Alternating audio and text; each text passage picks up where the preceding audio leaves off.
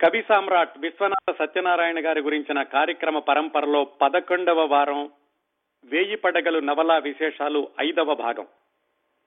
ఈరోజు ముందుగా గత నాలుగు వారాల్లో ఈ వేయి పడగలు నవల గురించి ఏమేం మాట్లాడుకున్నామో అతి క్లుప్తంగా తెలుసుకుని తర్వాత ఈ రోజు ఐదవ భాగంలోకి వెళ్దాం.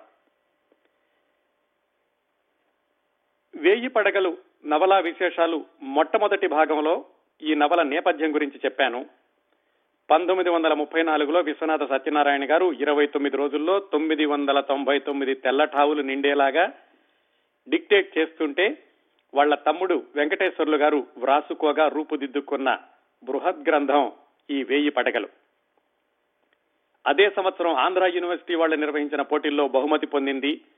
ఆ తర్వాత రెండు సార్లు పంతొమ్మిది వందల ముప్పై ఏడు పంతొమ్మిది వందల ఎనభై ఏడులలో ఆంధ్ర పత్రికలో సీరియల్గా కూడా వచ్చింది.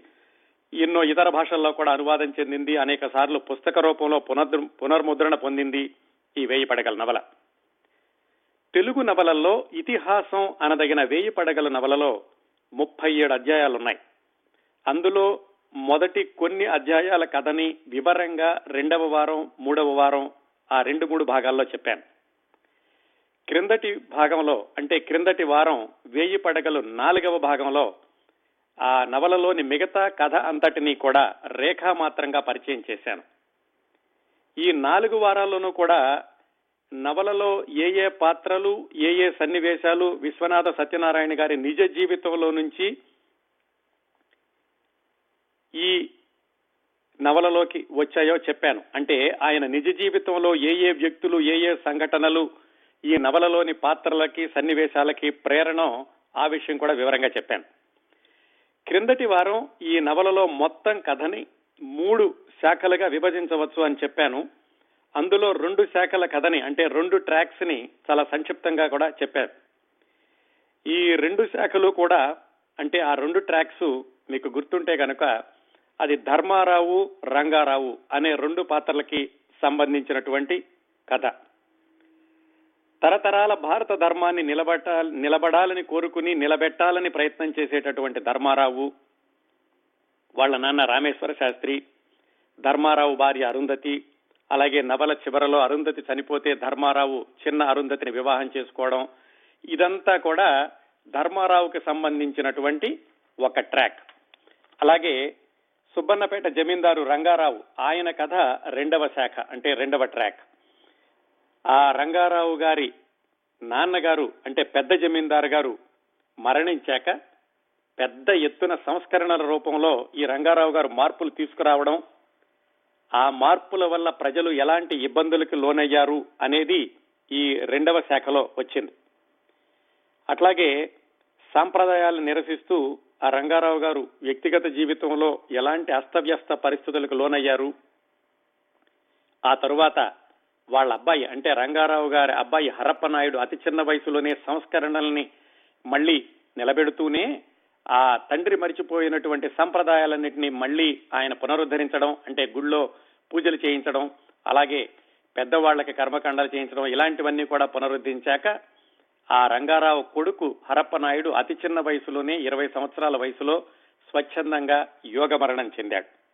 ఆ తర్వాత రంగారావు గారు మనసు మార్చుకున్నారు మంచివాడయ్యాడు. ఇదంతా కూడా రెండవ శాఖలో వచ్చింది.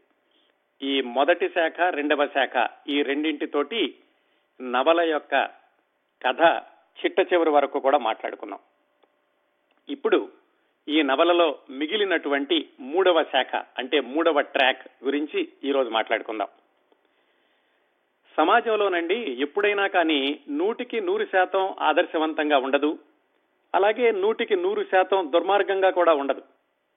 ఈ మంచితనం అనేది చెడ్డతనం అనేది కూడా కొన్ని కొన్ని శాతాల్లో ఉంటుంది. ఏది ఎక్కువ శాతం ఉండదు అనే దాన్ని బట్టి ఆ సమాజంలో ప్రజలు సుఖంగా ఉంటున్నారా ఇబ్బందులు పడుతున్నారా అనేది ఆధారపడి ఉంటుంది. ఇది ఇప్పటిది కాదు. శతాబ్దాల నుంచి సృష్టి మొదటి నుంచి కూడా ఈ మంచి చెడు అనేది చీకటి వెలుగుల్లాగా ప్రతి సమాజంలో కొనసాగుతూనే వస్తూ ఉంది. ఈ వేయి పడగల నవలలో కూడా ఆనాటి సమాజంలో అంటే పంతొమ్మిది వందల ముప్పై నాలుగు ప్రాంతంలో ఆ కథలో ఉన్నటువంటి పాత్రలు ఆ ప్రదేశాలు వాటిలో మనం తెలుసుకున్నటువంటి ఆ రెండు శాఖలు ఒకవైపు ఉంటే రెండవ వైపు అంటే ఆ నెగిటివ్ షేడ్స్ ఉండేటటువంటి పాత్రలతో కూర్చున్నటువంటి సన్నివేశాల సమాహారం ఈ మూడవ శాఖ. ఈ మూడవ శాఖలో ఎలా ఉంటుందంటే ఈ మిగతా రెండు శాఖల కంటే కూడా చాలా భిన్నంగా ఉంటుంది. ఈ ఇదంతా కూడా ఒక సస్పెన్స్ క్రైమ్ థ్రిల్లర్ కథలాగా ఉంటుంది. ఇప్పట్లో వచ్చేటటువంటి క్రైమ్ సినిమాలకి ఏమాత్రం తీసిపోనట్లుగా ఉంటుంది. ఈ పంతొమ్మిది వందల ముప్పై నాలుగులో వచ్చిన వేయి పడగల్లోని ఈ రెండవ నెగిటివ్ షేడ్స్ని చూపించేటటువంటి ట్రాక్. సమాజంలో ఆనాటికి ఈనాటికి కూడా కొనసాగుతున్నటువంటి కొన్ని వికృత కోణాలు ఉన్నాయి ఏంటంటే మోసం చేసేవాళ్ళు అమాయకంగా మోసపోయేవాళ్ళు వివాహేతర సంబంధాలు అలాగే పరాయి స్త్రీ కోసం పాకులాడేవాళ్ళు సహజీవనం పెళ్ళి కాని తల్లులు దొంగ నోట్లు దౌర్జన్యాలు హత్యలు. ఇదిగో ఇవన్నీ కలగలిసిందండి. ఇప్పుడు మనం తెలుసుకోబోతున్నటువంటి ఈ మూడవ ట్రాక్ ఈ వేయి పడగలు నవలలోది. చాలా ఆశ్చర్యం ఏమిటంటే అద్భుతమైనటువంటి పద్య కావ్యాలు చేస్తున్న రాస్తున్నటువంటి విశ్వనాథ వారు సాంఘిక నవలలు వ్రాయడం ఒక ఎత్తు అయితే ఆ సాంఘిక నవలలో కూడా సమాజంలోని ఈ వ్యతిరేక శక్తుల్ని ఇంత వివరంగా వర్ణించడం అనేది విశ్వనాథ గారికి మాత్రమే చేతనైంది. ఈ భాగంలో వచ్చేటటువంటి సన్నివేశాలు పాత్రలు సన్నివేశాల చిత్రణ ఇవన్నీ చూస్తే కనుక చాలా ఆశ్చర్యం వేస్తుంది. ఇదేదో ఒక డిటెక్టివ్ నవల రచయిత రాశారేమో ఈ కథ అనుకున్నట్లుగా ఉంటుంది. ఇది కూడా వెయ్యి పడగల్లోని ఒక భాగమేనండి. ఈ కథాంశానికి వద్దాం. ఈ కథాంశంలో ప్రధాన పాత్రధారి రామేశ్వరం రామేశం అని కూడా అంటూ ఉంటారు. ఈ రామేశ్వరం జాగ్రత్తగా గుర్తుపెట్టుకోవాలి. రామేశ్వరం వేరు రామేశ్వర శాస్త్రి వేరు. రామేశ్వర శాస్త్రి ధర్మారావు గారు నాన్నగారు ఆయన పాత్ర అయిపోయింది. ఇప్పుడు మనం మాట్లాడుకోబోతోంది రామేశ్వరం. ఈ రామేశ్వరం ఎవరో కూడా నేను క్రిందటి వారం పరిచయం చేశాను. ఈయనెవరంటే కొత్తగా వచ్చినటువంటి జమీందార్ రంగారావు గారికి పెద్దమ్మ గారు అబ్బాయి. ఈ నవలలో ప్రధానమైన విలన్ అనుకోవచ్చు. రంగారావు గారు నాన్న చనిపోయాక ఆయన తనకి పట్టాభిషేకం చేసుకుంటున్నటువంటి సందర్భంలో తన మేనత్త కొడుకుని పెద్దమ్మ కొడుకుని తీసుకొచ్చుకున్నాడు. అలా వచ్చినటువంటి వాడు ఈ రామేశ్వరం. వీళ్ళని తీసుకొచ్చాక రంగారావు గారు ఏం చేశారంటే పట్టాభిషేకం అయిపోయి ఆయన జమీందారు అయిపోయాక ఎక్కువగా చెన్నపట్నంలో ఉండేవాడు. అందుకని సుబ్బన్నపేటలో ఆ ఊరి వ్యవహారాలు అవన్నీ చూడడానికని ఈ రామేశ్వరాన్ని పెట్టాడు. ఇంకా ఆ రంగారావు ఎక్కువగా పల్లెటూళ్ళలో ఉండడు కాబట్టి రామేశ్వరం ఆడిందే ఆట పాడిందే పాట అన్నట్లుగా కొనసాగాడు. ఏం చేసేవాడు ఆయన సుబ్బన్నపేటలో ఉండి? రంగారావు గారు ప్రారంభించినటువంటి ఆ సంస్కరణలన్నింటినీ కూడా కొనసాగించేటటువంటి నెపంతో ఆయన ఇష్టం వచ్చిన పనులు ఆయన చేస్తూ ఉండేవాడు ఈ రామేశ్వరం. ఇలాగా మున్సిపాలిటీ ఎలక్షన్స్ ఉంటే దాంట్లో ఆయన మోసాలు చేయడం అలాగే ప్రజల దగ్గర నుంచి బలవంతంగా పన్నులు వసూలు చేయడం ఇలాంటి పనులన్నీ చేస్తూ ఆ సుబ్బన్నపేటలో ఉన్నాడు రామేశ్వరం. ఆయనకి పెళ్ళి పెటాకులు ఏమి లేవు. ఆయన ప్రజల్ని మోసం చేయడం ఇబ్బందులు పెట్టడం ఆ కొనసాగించేటటువంటి క్రమంలో ఇంకా ఆయన విలయ తాండవం ఎలా కొనసాగింది అంటే మున్సిపాలిటీని ఏర్పాటు చేశారు రంగారావు గారు. ఆ మున్సిపాలిటీ ఎలక్షన్స్లో కూడా ఈ రామేశ్వరం పెద్ద పాత్ర వహించి తనకు కావాల్సిన గెలిపించడం ఆ గెలిపించడానికి ఆయన చేసేటటువంటి కపట నాటకాలు ఇవన్నీ కూడా కొనసాగుతాయి. ఆ క్రమంలో రామేశ్వరం తాలూకాకి అధ్యక్షుడయ్యాడు. సినిమా హాల్ కూడా ప్రారంభించాడు వ్యాపారం చేయడానికి. ఆ సినిమా హాల్లోకి దక్షిణ భారతదేశంలో తయారయ్యే సినిమాలే కాకుండా బొంబాయిలో సినిమాలే కాకుండా విదేశాల నుంచి కూడా తెప్పించేవాడు. ఈ నవల రాసింది పంతొమ్మిది వందల ముప్పై నాలుగు కదండి అంటే అప్పటికి తెలుగు టాకీ సినిమాలు రెండో మూడో వచ్చినాయి అంతే. కానీ విశ్వనాథ సత్యనారాయణ గారు అప్పటికే ఈ సినిమా వ్యాపారం ఎలా ఉంటుంది సినిమా టాకీస్ ఎలా నడుస్తుంది దాంట్లో టికెట్లు ఎలా అమ్ముతారు ఎంత ఆదాయం వస్తుంది అక్కడికి వచ్చేటటువంటి సినిమాల్లో నాణ్యత ఎలా ఉంటుంది? ఇలాంటి వివరాలన్నీ కూడా చాలా వివరంగా రాశారు నవల్లో ఈ సినిమా వ్యాపారం పెట్టి మొదలుపెట్టి ఆయన డబ్బులు కూడా వెనకేసుకుంటూ ఉంటాడు. ఈయన తాలూకా అధ్యక్షుడు అయ్యాక ఏమైందంటే ఆ తాలూకాలో ఉన్నటువంటి పాఠశాలలన్నిటికీ కూడా ఇన్స్పెక్టర్ ఈ రామేశ్వరమే. ఆ పాఠశాలలన్నింటినీ ఇన్స్పెక్షన్ చేసేటటువంటి క్రమంలో ఆయన ఈ సుబ్బన్నపేటకి పక్కనే ఉన్నటువంటి రంగాపురం అనే ఊరు వెళ్ళాడు. ఆ రంగాపురంలో జోస్యులు అనేటటువంటి ఒక ఉపాధ్యాయుడు ఉన్నాడు. ఆ జోస్యులు అనే ఉపాధ్యాయుడి భార్య పేరు మంగమ్మ. ఎలాగూ మరి ఈయన ఇన్స్పెక్టర్ కాబట్టి తాలూకా బోర్డు అధ్యక్షుడు కాబట్టి మరి మంచిగా ఉంటే తన ఉద్యోగం బాగుంటుంది జీతం పెంచుతాడు అనేటటువంటి ఉద్దేశంతో ఈ జోస్యులు రామేశ్వరాన్ని తన ఇంటికి భోజనానికి పిలిచాడు. ఆ భోజనానికి వచ్చినటువంటి రామేశ్వరం ఈ జోస్యుల యొక్క భార్య మంగమ్మను చూశాడు. ఈ జోస్యులకి మంగమ్మకి కాపురం ఎలా ఉండేదంటే అంత అను అనుకూలంగా అన్యోన్యంగా ఉండేది కాదు. ఎందుకంటే ఈ జోస్యులు అంత బాగుండడు మసూచి మచ్చలు ఉంటాయి మొహం అంతాను బలహీనంగా ఉంటాడు పెద్ద సమర్థవంతుడిగా కనపడ్డు ఏదో టీచర్ ఉద్యోగం అయితే చేస్తున్నాడు. ఈ మంగమ్మేమో పెద్దగా లౌక్యం తెలిసినటువంటి మనిషి కాదు. అంటే మనుషుల దగ్గర ఎలా ఉండాలి లేకుంటే సిగ్గు ఎలా నటించాలి జాగ్రత్తగా ఎలా ఉండాలి భర్త చాటున ఎలా ఉండాలి ఇలా ఏమీ పెద్దగా తెలిసినటువంటి వ్యక్తి కాదు. భర్త అంటే పెద్దగా ఇష్టం కూడా ఉండదు. వాళ్ళ ఇంటికి రామేశ్వరం భోజనానికి వచ్చినప్పుడు మంగమ్మని చూశాడు. చూసినాడు ఊరుకున్నాడా? సరే ఆ రోజు అయిపోయాక మధ్యాహ్నం మా ఇంట్లోనే విశ్రమించండి అని జోస్యులు ఆయన స్కూల్కి వెళ్ళాడు స్కూల్లో పనిచేయడానికి. ఆ మధ్యాహ్నం పడుకున్నటువంటి వ్యక్తి లేచాడు మంగమ్మన మంచినీళ్ళు తీసుకురమ్మన్నాడు. తీసుకురమ్మన్నప్పుడు ఆ అమ్మాయి చెయ్యి పట్టుకోబోయాడు. ఆ అమ్మాయి చెయ్యి విదిలించుకుంది. ఆ తన జేబులో ఉన్నటువంటి నోట్ల కట్ట లో- లోపలికి విసిరేశాడు. ఈ క్రమంలో ఎలాగైతే మంగమ్మని లోబరుచుకున్నాడు రామేశ్వరం. అది జోస్యులకి కొన్ని రోజులకి తెలిసింది. అది కూడా ఎలా తెలిసింది? ఒకసారి మంగమ్మని లోబరుచుకోగానే రామేశ్వరం ఏం చేశాడంటే జోస్యులు పనిచేసేటటువంటి స్కూల్ యొక్క సమయాలు మార్చాడు. సాధారణంగా స్కూల్ ఉదయం ఏడు నుంచి పదకొండు వరకు ఆ తర్వాత రెండు నుంచి ఐదు వరకు ఉండేది. అలా కాకుండా ఉదయం పది గంటల నుంచి సాయంకాలం ఐదు వరకు ఈ స్కూల్ ఉంటుంది అని పెట్టాడు రామేశ్వరం. ఎందుకు? అంతసేపు జోస్యుల్ని ఇంటి దగ్గర లేకుండా చేయడానికి.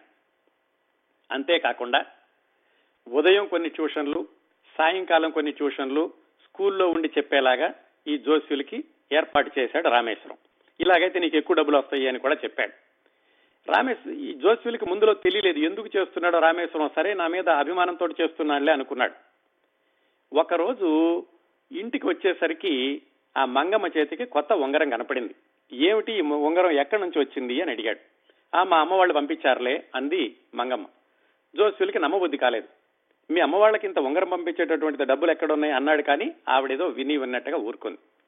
సరే ఒకరోజు మంగమ్మ స్నానానికి వెళ్ళినప్పుడు ఆవిడ బట్టలు పెట్టి తీసి చూశాడు జోస్యులు ఆ పెట్టెలో రకరకాల అత్తర్లు కొత్త బట్టలు కొంత ధనము ఇదంతా కనిపించింది. దాంతో జోస్యులకు అనుమానం వచ్చింది. భార్యని నిలదీసి అడిగాడు. ఇవన్నీ ఎలా వచ్చినాయి నీకు అని. మళ్ళీ అదే సమాధానం చెప్పింది మా అమ్మగారు ఎవరితోట పంపించారు వస్తుంటేనని. జోస్యులు నమ్మలేదు. ఎలా నమ్ముతాడు? నమ్మలేడు కదా. ఆ మర్నాడు వచ్చేసరికి ఆ బట్టలు అవన్నీ కూడా లేవు.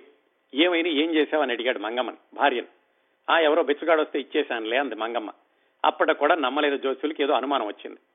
మరొక రోజు ఈయన స్కూల్ అయ్యి ఇంటికి వస్తుంటే రామేశ్వరం తన ఇంట్లో నుంచి బయటకు వస్తున్నాడు. దాంతో జోస్యులకి తెలిసింది. తన భార్యతోటి ఈ రామేశ్వరం అన్న అతను అక్రమ సంబంధం ఏర్పరచుకున్నాడు అని. భార్యని నిలదీసి అడిగాడు. ఆవిడ నట్లు కొట్టింది చెప్పి చెప్పకుండాను తర్వాత రామేశ్వరరావు దగ్గరికి వచ్చి అడుగుదాం అనుకున్నాడు. అప్పటికే అతను చాలా బలహీనంగా అశక్తుడిగా అయిపోయాడు. ఏం చెయ్యాలి? రామేశ్వరాన్ని ఏమైనా అంటేనేమో ఉద్యోగం పీకేస్తాడు. అది అడగబోయాడు కూడా రామేశ్వరాన్ని ఏం చేస్తున్నావు? నువ్వు నా భార్యతో ఇలా చేస్తున్నావా? అని అడగబోతుంటే రామేశ్వరం బెదిరించాడు. చూడు ఆ సంబంధం ఏమిటో మేమిద్దరం చూసుకుంటాము. నువ్వు గనక మంగమ్మతో కాపురం చేయను వెళ్ళిపోతాను అంటే కనుక నీ ఉద్యోగం తీసేస్తాను. అలాగే డిఈ డిఈఓతో చెప్పి నువ్వు బతికుండగా మళ్ళీ నీకు ఉద్యోగం రాకుండా చేస్తాను.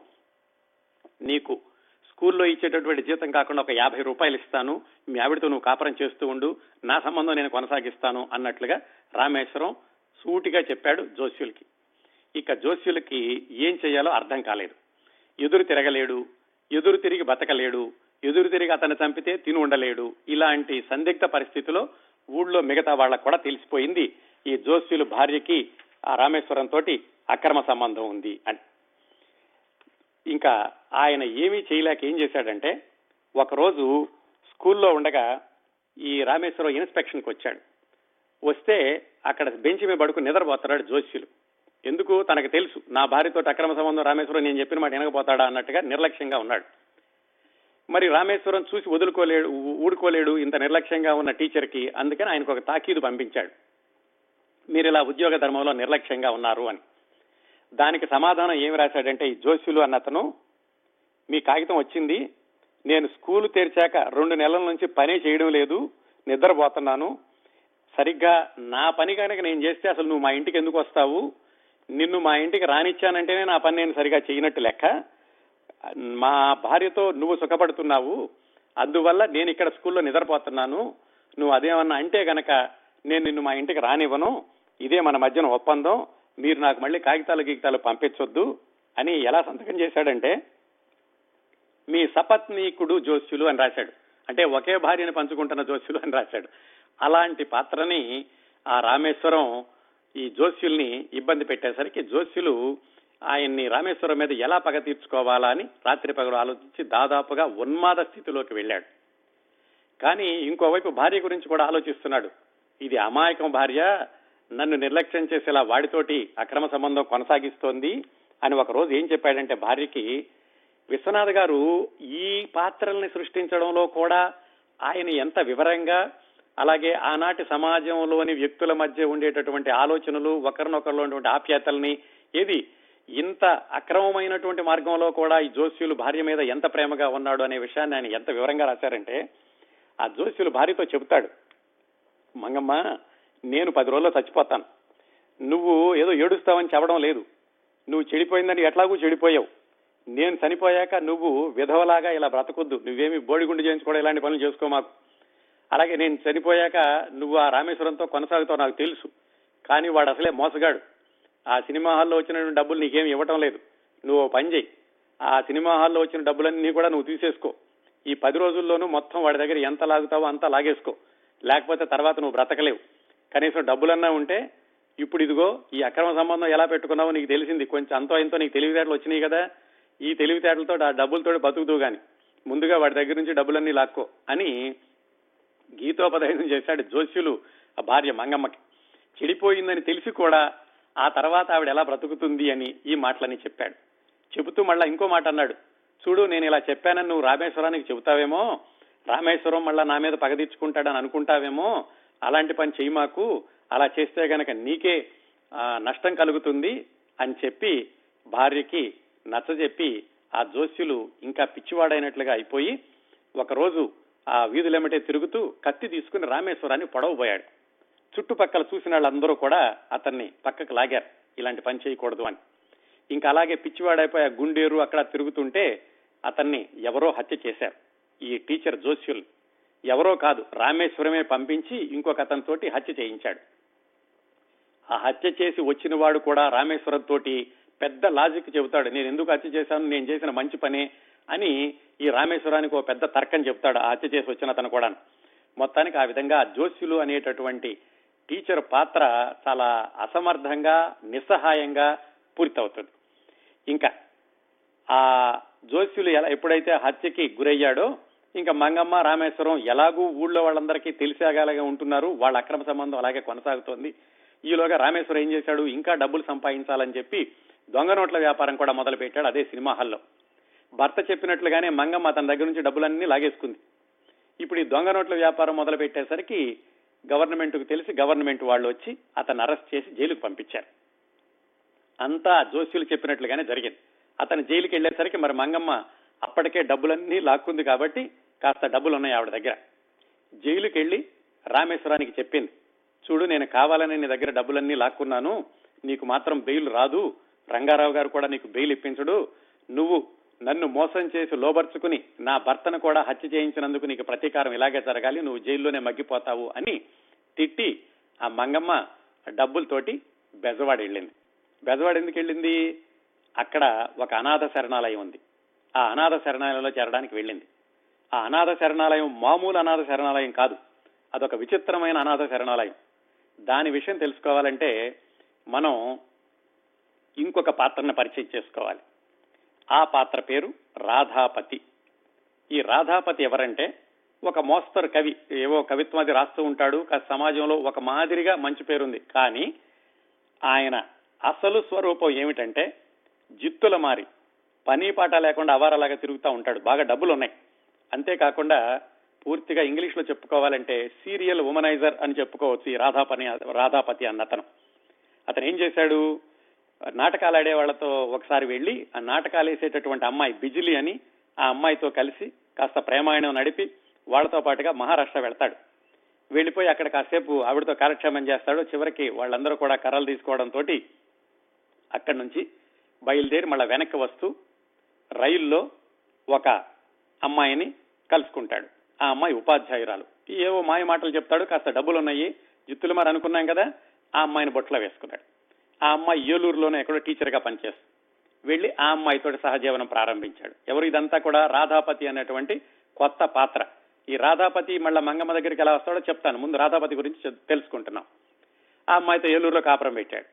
ఆ అమ్మాయికేమో పెళ్ళి కాకుండా గర్భవతి అయ్యింది. దాంతో అమ్మాయి పెళ్ళి చేసుకోంది నాకు పెళ్ళి పెటాకులంటే ఇష్టం లేదని చెప్పి అక్కడి నుంచి పారిపోయి బెజవాడ వచ్చాడు రాధాపతి.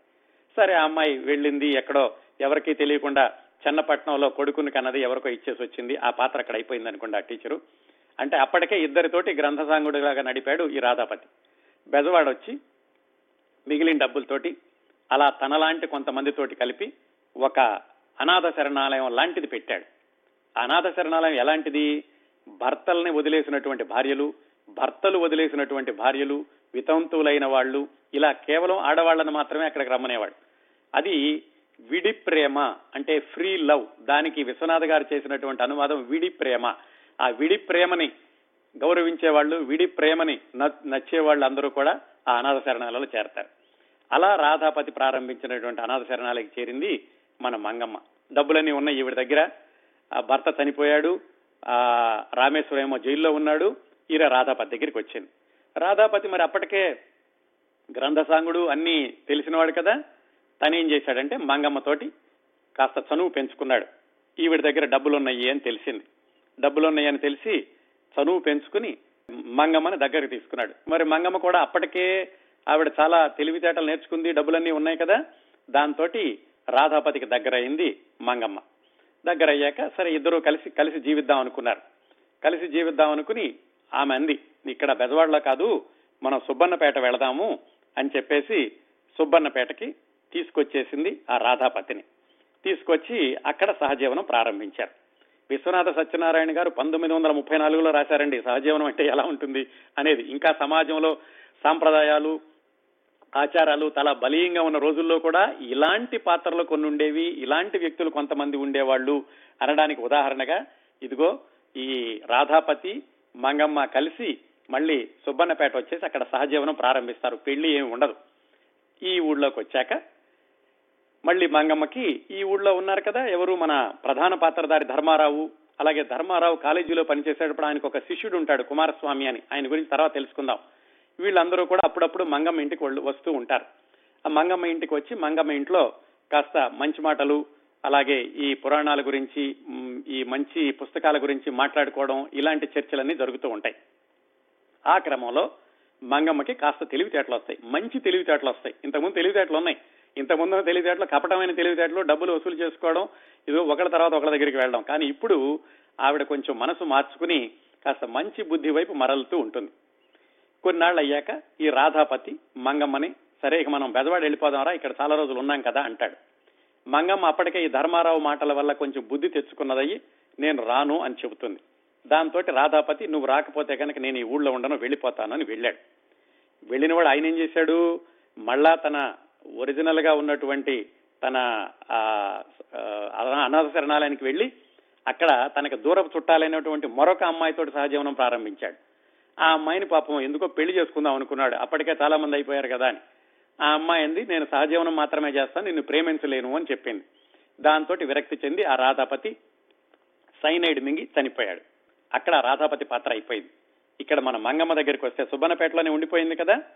ఈవిడ ఈ ధర్మారావు చెప్పేటటువంటి మంచి మాటలతోటి కాస్త మంచి బుద్ధి తెచ్చుకుని ఆవిడ ఈ కుమారస్వామిని కొడుకులాగా భావించి కుమారస్వామి అంటే ధర్మారావు దగ్గర చదువుకునేటటువంటి కుర్రాడు. ఆస్తి అంతా అతనికి రాసి అలాగే కొంత ఆస్తి దేవాలయానికి రాసి ఉంచుతుంది. ఈవిడ దగ్గర అంటే మంగమ్మ దగ్గర ఒక సేవకుడిలాగా ఉంటాడు.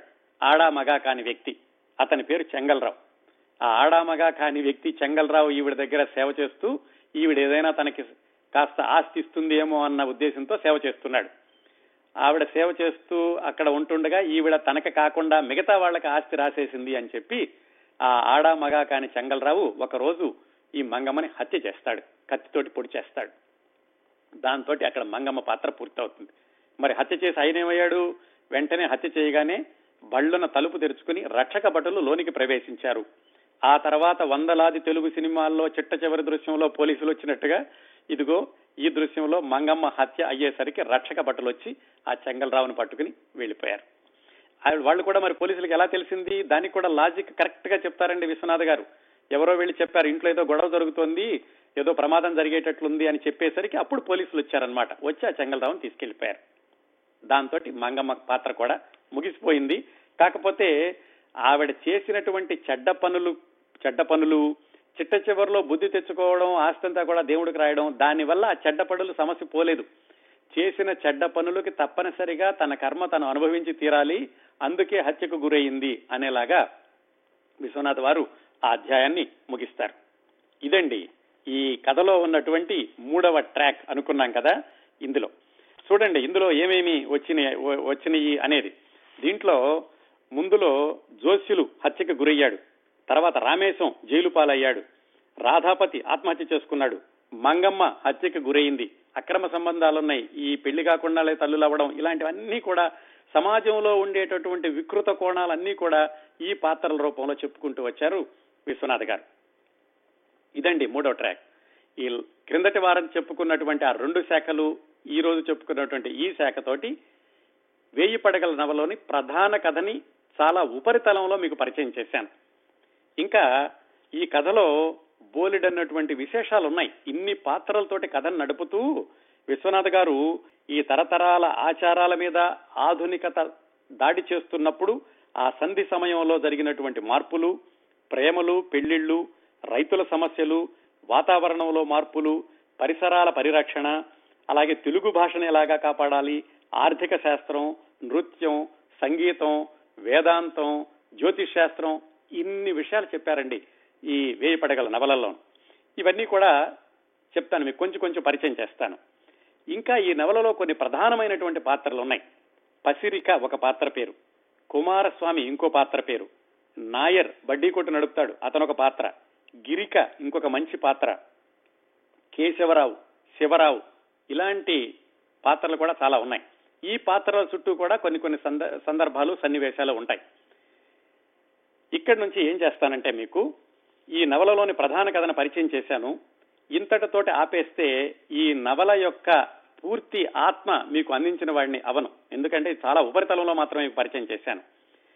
పంతొమ్మిది వందల ముప్పై నాలుగులోనే విశ్వనాథ సత్యనారాయణ గారి యొక్క ముందు చూపుకి ఆయన రాబోయేటటువంటి శతాబ్దంలో కూడా వచ్చే మార్పులు ఇలా ఉంటాయా అని ఆయన ఊహించి రాశారా అన్నట్లుగా కొన్ని కొన్ని సన్నివేశాలు చెబుతాయండి. ఆ సన్నివేశాలని అంటే ముఖ్యమైనటువంటి సన్నివేశాలని విశ్వనాథ వారి రచనా శైలి పాత్ర పోషణ కథలో కీలకమైనటువంటి మలుపులు ఎలా చిత్రించారు? ఇప్పుడు మీకు చెప్పినటువంటి కొన్ని పాత్రలు గిరిక పసిరిక ఇలాంటివన్నీ కూడా కథలో ఎలాగా ఒదిగినయి ఇలాంటివన్నీ కూడా మీకు చిన్న చిన్న సన్నివేశాల రూపంలో చెప్తాను. అంటే ఎపిసోడ్స్ లాగానండి. ఆ సన్నివేశాలు తెలుసుకో తెలుసుకోవడానికి మీరు పూర్తిగా నవలని గుర్తు పెట్టుకోవాల్సిన అవసరం లేదు. ఏ సన్నివేశానికి ఆ సన్నివేశం? ఏ సందర్భానికి ఆ సందర్భం? దానంతట అది స్వతంత్రంగా అర్థమయ్యేలాగా మీకు కొంచెం నేపథ్యాన్ని ఇచ్చి ఆ సన్నివేశాలు చెప్తాను. అది బహుశా వచ్చే వారం అవసరమైతే ఆ పై వారం కూడా కొనసాగుతుంది. మీకు అనిపించవచ్చు ఏమిటి ఈయన ఇన్ని వారాలు చెప్తున్నారు? విశ్వనాథ సత్యనారాయణ గురించి ఒక వారమే చెప్తానన్నారు అలాగే వెయ్యి పడగల గురించి కూడా ఒక ఒక వారమే అన్నారు అని. నిజంగానండి ఈ కార్యక్రమ పరంపరను ప్రారంభించినప్పుడు ఒక వారమే చెబుదాం అనుకున్న విశ్వనాథ్ గారి వ్యక్తిగత జీవిత విశేషాల తర్వాత ఈ నవలల గురించి వీటి గురించి తర్వాత ఎప్పుడైనా మాట్లాడదాంలే అనుకున్నాను. కానీ మొట్టమొదటి వారం తర్వాత ఈ కార్యక్రమానికి వచ్చినటువంటి అనూహ్యమైన ప్రతిస్పందన చూశాక నాకు ఈ కార్యక్రమాన్ని అక్కడే ఆపాలని అనిపించలేదు. అంతేకాకుండా ఈ కార్యక్రమం ప్రతి వారము కూడా విశ్వనాథ్ గారి ఏకవేర గురించి చెప్పినా కథల గురించి చెప్పినా వేయి పడగల గురించి ఇన్ని విశేషాలు చెప్తున్నా కానీ నేనేమిటంటే ఈ కథ ఇప్పటితో అయిపోతుంది ఈ కార్యక్రమం ఇప్పటితో అయిపోతుంది అని నేను భావించడం లేదు. ఈ కార్యక్రమాలకి ఒక విధమైనటువంటి శాశ్వతత్వం ఉండాలి. ఆ తర్వాత కొన్ని సంవత్సరాల తర్వాత వెనక్కి తిరిగి చూస్తే విశ్వనాథ సత్యనారాయణ గారి గురించి మామూలు భాషలో అందరికీ అర్థమయ్యేలాగా ఆసక్తికరంగా ఉండేటటువంటి కార్యక్రమాలు ఏమైనా ఉన్నాయా అని ఎవరైనా వెతికితే సాధికారకంగా కనపడాలి అని ఈ కార్యక్రమాలకి ఒక విధమైనటువంటి విలువని ఆపాదించాలనే ఉద్దేశంతో కూలంకషంగా వీటి గురించి పరిచయం చేస్తూ వీటిని మీ ముందుకి తీసుకొస్తున్నాను. మీరందరూ కూడా నా అభిప్రాయంతో ఏకీభవిస్తారు అని నాకు దృఢమైనటువంటి విశ్వాసం. అదండి కారణం. ఈ కార్యక్రమాన్ని ఇన్ని వారాలుగా చేయడానికి ఈ మూడు ట్రాక్స్ లోనూ వెయ్యి పడగల కథ తెలుసుకున్నాక ఇప్పుడు ఏం చేస్తానంటే మీకు దాదాపుగా ఒక ఎనిమిది గాని తొమ్మిది గాని సంఘటనల్ని పరిచయం చేస్తాను. ఆ సంఘటనల్లో నుంచి పాత్రలు చుట్టూతా కూడా ఉంటాయి ఆ సంఘటనలన్నీను. ఆ పాత్రల ద్వారా ఆ సంఘటనల ద్వారా విశ్వనాథ సత్యనారాయణ గారు ఈ వేయి పడగల నవలలో ఆయన చూపించినటువంటి వైవిధ్యం విలక్షణత ఆనాటి సమాజపు విశేషాలు అలాగే కొన్ని పాత్రల యొక్క గొప్పతనాలు ఈ నవల యొక్క గొప్పతనం ఇవన్నీ కూడా వస్తాయండి. ఇందులో మొట్టమొదటగా మీకు చెప్పబోయేటటువంటి సన్నివేశం ఎపిసోడ్ ఏమిటంటే రంగారావు గారు జమీందారు గారు ఆయన చెన్నపట్నంలో ఉంటూ భార్య మరణించాక అప్పుడప్పుడు విదేశాలు కూడా వెళ్ళొస్తారని చెప్పుకున్నాం కదా. అలాగే మద్రాసులో ఆయన గుర్ర పందాలు కూడా ఆడుతూ ఉండేవాడు ఆ చెన్నపట్నంలో. ఆ చెన్నపట్నంలో ఒకసారి గుర్ర పందాల్లో ఆయనకి కొన్ని లక్షల లాభాలు వచ్చినాయి. ఆ రోజుల్లో లక్షలంటే ఊహించుకోండి. దాంతో ఆయన సరదాగా ఉందామని విదేశాలకు వెళ్ళాడు. ఎక్కడికి? లండన్ వెళ్ళాడు. లండన్ వెళ్ళి లండన్ నుంచి ఒక అమ్మాయిని పెళ్ళి చేసుకొచ్చాడని కూడా చెప్పుకున్నాం మనం. ఆ అమ్మాయి పేరు సూజన్. ఇప్పుడు ఆవిడ శశిని అని పేరు మార్చుకుందని కూడా చెప్పుకున్నాం మనం. ఆ అమ్మాయిని పెళ్ళి చేసుకురావడం ఈ సూజన్ యొక్క నేపథ్యం ఇదంతా కూడా విశ్వనాథ సత్యనారాయణ గారు ఎంత వివరంగా వ్రాశారంటే ఆశ్చర్యం వేస్తుంది పంతొమ్మిది వందల ముప్పై నాలుగులో బందర్లో బచ్చుపేటలో కూర్చుని ఆయన లండన్లో ఉన్నటువంటి జీవితం ఎలా ఉంటుంది లండన్లో ఉన్నటువంటి ఈ స్త్రీలు ఎలా ఉంటారు పేదరికంలో ఉన్న స్త్రీలు ఎలా ఉంటారు అన్నదాన్ని అతి వివరంగా రాశారండి.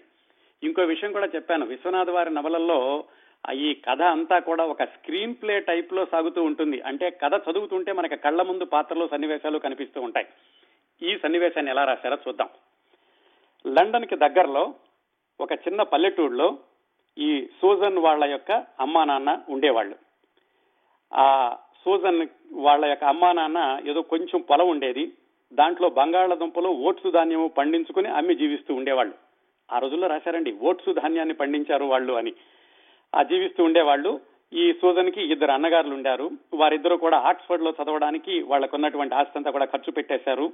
అన్నయ్యలిద్దరూ చదువుకుని వాళ్ళకి వెళ్ళిపోయారు. దాంతో ముసలి వాళ్ళైనటువంటి తల్లిదండ్రులు ఇద్దరిని పోషించాల్సిన బాధ్యత ఈ సూజన్ మీద పడింది.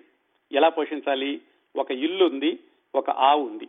ఆ ఆవు పాలు ఏదో అమ్ముకుంటూ ఆ వచ్చినటువంటి డబ్బులతోటి ఈ తల్లిదండ్రుల్ని పోషిస్తూ ఉండేది సూజన్ లండన్కి దగ్గరలో ఉన్న పల్లెటూరులో. మరి ఎంతకాలం ఇలా బ్రతుకుతాము అని చెప్పేసి సూజన్ ఒక రోజు ఏమనుకుందంటే లండన్ వెళ్ళి అక్కడ ఏదైనా సరే ఉద్యోగం చేసుకుందాము అనుకుని నాలుగు పౌండ్లు తీసుకుని లండన్ బయలుదేరింది. విశ్వనాథ్ గారు ఎక్కడా కూడా నవలలో తర్కాన్ని వీలైనంత వరకు ఎక్కడా కూడా అది తర్కం తప్పకుండా రాసేవాళ్ళు అనడానికి ఇది ఒక ఉదాహరణ అండి నాలుగు పౌండ్లతో సూజన్ లండన్ పక్కన ఉన్నటువంటి పల్లెటూరు నుంచి బయలుదేరి ఆ నాలుగు పౌండ్లని ఎలా ఖర్చు పెట్టిందో ఆయన లెక్క కరెక్ట్గా చెప్పారు. ఒక పౌండ్ ఇక్కడ అర పౌండ్ ఇక్కడ కొన్ని పెన్నీలు ఇక్కడ కొన్ని పెన్నీలు ఇక్కడ చివరికి ఎంత మిగిలింది అనేది రెండు పేజీల్లో రాశారు ఈ కదంతాను కానీ లెక్క పెట్టుకుంటే సరిగ్గా రాశారు. ఎక్కడ కూడా లెక్క తప్పదు. సరే నాలుగు పౌండ్లతోటి ఆవిడ లండన్ రావడానికి బయలుదేరింది సూజన్. లండన్ వచ్చేసరికి ఆవిడ దగ్గర రెండున్నర పౌండ్లు ఖర్చు అయిపోయినాయి. ఇంకెంత ఉంది? ఒకటిన్నర పౌండ్ ఉంది. లండన్లో స్టేషన్లో దిగింది. ఏముంది లండన్లో ఎక్కడ పడితే అక్కడ ఒక వంద పౌండ్లు ఉద్యోగం వచ్చేస్తుందిలే అనుకుంది. దిగాక ఎక్కడికి వెళ్ళాలో తెలియలేదు. ఓ పెద్ద బిల్డింగ్ చూసింది. అక్కడ నుంచిని పోలీసుని అడిగింది. ఇక్కడ ఉన్నటువంటి ఈ బిల్డింగ్ ఏమిటి అంటే అతను ఏదో హోటల్ అని చెప్పాడు. ఏం చేయాలో అర్థం కాలేదు. అక్కడే నుంచుంది. ఆ తర్వాత పోలీసు వచ్చి అడిగాడు ఏమిటి నువ్వు పల్లెటూరు పిల్లవా? అన్నాడు. అవును అంది. అనేసరికి ఈ పోలీస్ మళ్ళీ ఎక్కడ ఇబ్బంది పెడతాడో అని చెప్పి అటు ఇటు ఆలోచించకుండా ఆ పెద్ద భవంతిలోకి నడిచింది. అది హోటల్ కదా. ఆ హోటల్కి వెళ్ళి గది తీసుకుని పడుకుంది. పొద్దున్నే లేచింది. లేచేసరికి దానికి ఇవ్వాల్సినటువంటి అద్దె ఒక పౌండ్ అయిపోయింది. అంతకుముందు రెండున్నర పౌండ్లు అయిపోయినాయి ఇప్పుడు పౌండ్ అయిపోయింది. ఇంకెంత మిగిలింది? యాభై సెంట్లు మిగిలినాయి. ఆ యాభై సెంట్లతోటి ఏం చేద్దామో అని అర్థం కాక కిందకొచ్చి ఆ రిసెప్షన్లో ఉన్నటువంటి మేనేజర్ని నాకేమైనా ఉద్యోగం కావాలి అని అడిగింది. నువ్వు ఎవరు అని అడిగాడు. ఇగో లండన్లో పల్లెటూరు నుంచి వచ్చానని చెప్పింది సూజన్. అయితే ఎందుకు వచ్చావు అంటే నేను ఏదైనా డబ్బులు సంపాదించుకుందామని వచ్చాను. మరి ఏమైనా చదువుకున్నావంటే నేనేమో చదువుకోలేదు అంది. చదువుకోకుండా మరి నీకు మంచి ఉద్యోగం ఎక్కడ వస్తుంది సరైతే ఒక పని చెప్తాను చూడు. అదిగో అక్కడ ఒక గది ఉంది. ఆ గదిలోకి వెళ్ళు అని అడిగాడు. అన్నాడు. ఎవరు ఆ రిసెప్షన్లో ఉన్నతను. సరే ఆ గది దగ్గరికి వెళ్ళింది. ఆ గది తెలిసేసరికి ఆ గదిలో ఒక మధ్య వయస్కురాలన్నటువంటి అమ్మాయి ఉంది. ఆ అమ్మాయి ఎలా ఉందంటే వెడల్పు ఎక్కువ పొడవు తక్కువ అడగ అర మొహంలో అరగజం వెడల్పున్నటువంటి నవ్వినట్లు రెండు పెదవులు దగ్గరకు నొక్కి గజం పొడుగున దీర్ఘీకరించి తల ఎత్తి చూసింది. దాంతో ఆ అమ్మాయి ఇలా చూసి సూజన్ని లోపలికి రా అంది. లోపలికి వెళ్ళింది. ఇంకా ఎలా ఉందంటే అమ్మాయి ముఖంలో ఉన్నత జాతి సంభవ లక్షణములు లేవు. అంటే మంచి అమ్మాయిలాగా కనపట్టలేదు. వడలంతయు ఎర్రగా ఉన్నది. ఒళ్ళు ఎర్రగా ఉంది అమ్మాయికి. జుట్టు కత్తిరించి ఉండెను. ఒక నిలువుటద్దములో జుట్టు దువ్వుకొని చూడెను. సూజన్ను చూసినంతనే ఏం పిల్ల ఇలా వచ్చావు? అని అడిగింది. ఈ ఊరు డబ్బులు సంపాదించుకోవడానికి వచ్చాను. ఏదైనా ఉద్యోగం కావాలి. ఆ హోటల్ రిసెప్షన్లో అడిగితే మీ దగ్గరికి పంపించమన్నాడు. మీ దగ్గరికి వెళ్ళమన్నాడు. అని చెప్పింది సూజన్. అప్పుడు ఏం చేసిందంటేనట ఎలా రాశారో చూడండి ఆయన విశ్వనాథ్ గారు. ఆమె మొగము పొడుగు చేసి కనురెప్పలు పైకెత్తి నోరు గుండ్రముగా పెట్టి హూ అని కీచు గొంతుకతో పెద్ద క్రోత కూసి కూత కూసి మరల ఏదో దురర్థము వచ్చినట్లు కన్ను గిలిపెను. ఒకే ఒక్క వాక్యంలో చాలా విషయాలు చెప్పారండి. ఆవిడ నోరు గుండ్రముగా పెట్టి హూ అని కీచు గొంతుకతో పెద్ద కూస కూత కూసి మరల ఏదో దురర్థము వచ్చినట్లు కన్ను గిలిపెను. అమ్మాయి దురర్థము వచ్చినట్లు కన్ను గిలిపెను అంటే అర్థం చేసుకోవచ్చు మనం ఎలాంటి అమ్మాయి అనేది. సుసానికి సుజానికి అర్థమైపోయింది. ప్రాణాలు నీరసించిపోయినాయి. ఆమె పరధీనయ్యి నేను అందుకు రాలేదు అంది. చాలా వివరంగా చెప్పారండి ఈయన. అంటే అసహజమైనటువంటి ప్రవృత్తి కల ఆ ఆ మధ్యతరగతి వయసు అమ్మాయి సూజన్ని వేరే వ్యవహారం కోసమని ఆహ్వానించింది అన్నట్లుగా ఒక్క వాక్యంలో చెప్పారు. విశ్వనాథ్ గారు వెయ్యి పడగల నవలల్లో పంతొమ్మిది వందల ముప్పై నాలుగులో. నేను అందుకు రాలేదనేసరికి సరే ఆ అక్కడ ఉన్నటువంటి ఆ మధ్య వయస్కురాలు వృద్ధురాలు ఆవిడేమందంటే సరే ఎలాగూ నాకు ఇలా నువ్వు అసహజమైనటువంటి పనులు చేయనంటున్నావు కదా సరే ఒక పని చెయ్యి నువ్వు నాకు నచ్చావు అక్కడ వెల్లింగ్టన్లో మా అన్నయ్య ఉంటున్నాడు ఆయనకు హోటల్లో పనిచేస్తాడు నీకు ఒక ఉత్తరం రాసిస్తాను ఈ ఉత్తరం తీసుకుని ఆ వెల్లింగ్టన్ హోటల్కి వెళ్ళు అనింది. సరే తన దగ్గర ఉన్నటువంటి యాభై సెంట్లతోటి ఎలాగైతే ఆ వెల్లింగ్టన్ హోటల్కి వెళ్ళింది సూజన్ అక్కడ ఈ ఉత్తరం చూపించింది. వాళ్ళ అన్నయ్య ఉత్తరం చూసి నువ్వు ఏదో గౌరవంగా సంపాదించుకుందాం అనుకుంటున్నావు కదా మర్యాదగాను సరే అయితే నీకు హోటల్లో ఉద్యోగం ఇస్తానులే అని హోటల్లో ఉద్యోగం ఇచ్చాడు. ఎంత జీతం? వారానికి ఒక పౌండ్ అది కూడా అడిగింది. ఏమండి రాత్రి ఒక రాత్రి ఉంటేనే నాకు హోటల్లో పౌండ్న్నర అయిపోయింది. మీకు మరి వారానికి ఒక పౌండ్ అంటున్నారు నెలకి నాలుగు పౌండ్లు ఎంతకాలం సంపాదించను నేను మా అమ్మా నాన్నకి పంపించాలి అని చెప్పింది అతనికి. అతను చెప్పాడు ఇంతకంటే ఎక్కువ వివరమ్మా నువ్వేమో చదువుకోలేదు ఇంతే ఇస్తారు. కాకపోతే ఈ హోటల్లో ధనవంతులు వస్తూ ఉంటారు వాళ్ళ దగ్గర పనిచేస్తే వాళ్ళు కూడా ఇంకేమైనా ఇస్తారులే అని అతను చెప్పాడు. సరే అక్కడ పని చేయడానికి ఒప్పుకుంది సూజన్. ఆ అమ్మాయి సూజన్ పని చేయడం మొదలుపెట్టినటువంటి మరుసటి రోజునే మన రంగారావు గారు చెన్నపట్నం నుంచి లండన్ వెళ్ళి అదే హోటల్లో దిగాడు. దిగడంతో ఆయన ఏం చెప్పాడంటే జమీందారు కదా అప్పట్లో గుర్ర పందేల డబ్బులు గెలుచుకొచ్చాడు. ఆ హోటల్ వాళ్ళకి నాకెవరైనా ఒక స్పెషల్ అటెండెంట్ కావాలి ప్రత్యేకమైనటువంటి అమ్మాయిని నాకు సేవకురాలుగా ఇస్తే ఎక్కువ డబ్బులు ఇస్తాను అని చెప్పాడు. అప్పుడే చేరిందేమో సూజన్ ఆ హోటల్ అతను సరే అమ్మా ఇదిగో భారతదేశం నుంచి ఒక జమీందారు వచ్చాడు. ఆయన కనుక నువ్వు సేవలు చేస్తే బాగా డబ్బులు ఇస్తాడు అని పంపించాడు. అంటే సదుద్దేశంతో అదేమి దురుద్దేశంతో పంపించలేదు. సరే ఈవిడ ప్రత్యేకంగా పరిచారికగా ఉంటుంది కాబట్టి రంగారావు సూజన్ రంగారావు రూమ్కి వెళ్ళి అతనికి టీ కలిపివ్వడం ఆ బట్టలన్నీ సర్దడం ఇలాంటి పనులన్నీ చేసి పెట్టేది. అప్పటికే ఈ సూజన్కి ఎవరో చెప్పారు హిందూ దేశం నుంచి వచ్చేటటువంటి జమీందారులు బాగా ధనవంతులు వాళ్ళతో కనుక భారతదేశం వెళితే వాళ్ళు డబ్బులు బోల్డన్ని ఇస్తారు అలాగే అంతేకాకుండా జమీందారులు మేడలు బంగారంతో కడతారు ఇవన్నీ కూడా విని ఉంది ఆవిడ. దాంతో ఎలాగైతే ఈ రంగారావు గారితో చనువు పెంచుకోవాలి అనుకుంది. రంగారావు గారికి కూడా ఈ సూజన్ మొహంలో హిందుత్వం కనపడిందట. అది కూడా ఎలా కనపడిందో కూడా రాశారు విశ్వనాథ్ గారు. రంగారావు జాన్ ఆస్టన్ రాసినటువంటి పెర్సుయేషన్ అనే నవల చదివాడు. ఆ నవలలో ఉన్నటువంటి కథానాయికకి హిందూ దేశంలో ఉన్నటువంటి స్త్రీల లక్షణాలుంటాయి. ఈ సూజన్ కూడా అలాంటి హిందూ వనితలాగా కనిపిస్తోంది అని చాలా ఒప్పించేలాగా రాశారనమాట ఆ విధంగా రంగారావు మనసు సూజన్ వైపు ఆకర్షింపబడింది. ఆకర్షింపబడగానే మరి వెంటనే పెళ్ళి చేసుకుంటానని అనలేరు కదా? ఆ క్రమక్రమంగా వాళ్ళిద్దరూ దగ్గర అవడాన్ని ఒక రెండు మూడు సన్నివేశాలతో వర్ణించారు విశ్వనాథ్ గారు ఈ వెయ్యి పడగల్లో. ఎలాగా? ఒకరోజు ఆవిడేదో టీ కల్పిస్తుంటే ఇతను టీలో కొంచెం ఎక్కువ పంచదార వేయచ్చు కదా అన్నాడు. ఎంత పంచదార కావాలో చెబుతారా అంది. ఆ మాత్రం నువ్వు తెలుసుకోలేవా అన్నాడు. ఇలాగా సరసమైనటువంటి సంభాషణలు చాలా గౌరవప్రదంగా సభ్యతగా సంస్కారంగా చిన్న చిన్న సంభాషణలతోటి వాళ్ళిద్దరి మధ్యన చనువు ఎలా పెరిగిందో రాశారు. ఇంకొకసారి ఈమె గది తీసుకుని బయటకు వెళ్ళబోతోంది. ఆయన లోపలికి వస్తున్నాడు. ఇద్దరు మొహాలు కొట్టుకోబోయినాయి. దాదాపుగా ఆలింగనం చేసుకునేటంత దగ్గరగా వచ్చారు అని రాశారు. ఆ విధంగా మొత్తానికి ఎలాగైతే నాలుగైదు సన్నివేశాల తర్వాత వాళ్ళిద్దరూ కూడా మనసూపి మాట్లాడుకున్నారు. రంగారావు గారు సూజన్ అడిగాడు నువ్వు నాతో వచ్చేస్తావా? నిన్ను పెళ్ళి చేసుకుంటాను అని. సరే సూజన్ కూడా చెప్పింది నీతో వస్తాను అని. చెప్పాక ఆ ఇంట్లో పల్లెటూళ్ళలో ఉన్నటువంటి తల్లిదండ్రులకి కబురు చేసి నేను ఇలా భారతదేశం వెళుతున్నాను హిందూ దేశం వెళుతున్నాను హిందూ దేశంలో జమీందారు గారితోటి రెండు మూడు సంవత్సరాలు ఉండి డబ్బులు సంపాదించుకుని వస్తానులే అని చెప్పాను. ఇదండి. ఇది ఒక సన్నివేశం. ఎందుకు చెప్పానంటే విశ్వనాథ్ గారు పంతొమ్మిది వందల ముప్పై నాలుగులో విపరీతమైనటువంటి కావ్యాలు రాసే రోజుల్లో బందర్లో కూర్చుని లండన్లో జరిగినటువంటి కథని మన కళ్ళ ముందు కళ్ళ ముందు కట్టేలాగా ఈ విధంగా రాశారు. ఆ తర్వాత సూజన్ రంగారావు గారితో వచ్చింది సుబ్బన్నపేటలో ఉంది శశిని అని పేరు మార్చుకుంది. ఆ తర్వాత కొన్నాళ్ళకి ఆయన వదిలేసేసి ఆ నగలన్నీ తీసుకుని మళ్ళా లండన్ వెళ్ళిపోయింది. ఆ కథ అంతా మన క్రిందటి వారం చెప్పుకున్నాం. ఇదండి ఒక ఎపిసోడ్ ఈ నవలలో ఇలాంటి ఆసక్తికరమైనటువంటి సంఘటనలు ఇంతే కాకుండా కొంతమంది పాత్రల పేరు కూడా చెప్పాను కదా గిరిక పసిరిక అని వాళ్ళ యొక్క పాత్రల వ్యక్తిత్వ చిత్రణ ఇలాంటివన్నీ కూడా ఎలా కొనసాగినాయి అనేవి మరికొన్ని ఈ సంఘటనల్ని సన్నివేశాలని వచ్చే వారం మీ ముందుకు తీసుకొస్తాను. ఇవన్నీ కూడా ఈ వేయి పడగల్లో ఉన్నటువంటి బహుముఖంగా విశ్వనాథ్ గారు రాసినటువంటి పాత్రలు సన్నివేశాలు వీటన్నింటినీ తెలియచేస్తాయండి ఈ సన్నివేశాలన్నీ. వేయి పడగల నవలా విశేషాలు ఐదవ భాగాన్ని ఇంతటితో ముగిద్దాం.